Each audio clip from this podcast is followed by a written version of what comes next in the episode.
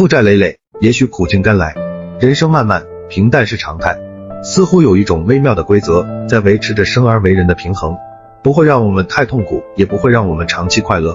痛苦和快乐会从一个阶段转移到另一个阶段，或者从一种方式形成另一种方式。苦与乐之间存在界限，感到足够惨也就那样。负债人各有各的身不由己，各种债务还款逾期，在此之前提前有了不该有的快乐，表面风光以后就要承受不该有的痛苦。负债是一次提醒，让你明白生活不会波澜不惊。与此同时，你已经在吃苦，为了欠债还债，煎熬中徘徊，一点一滴的苦逐渐形成未来的幸福。可以想象，翻身上岸后就会足够坚强，看透人情冷暖，看透世态炎凉，再也没有克服不了的困难，再也没有过不去的坎。再回首，也许是负债经历成就平凡的你。只要不放弃，擦干眼泪，负债前行，迟早苦尽甘来。感谢观看，拥抱希望。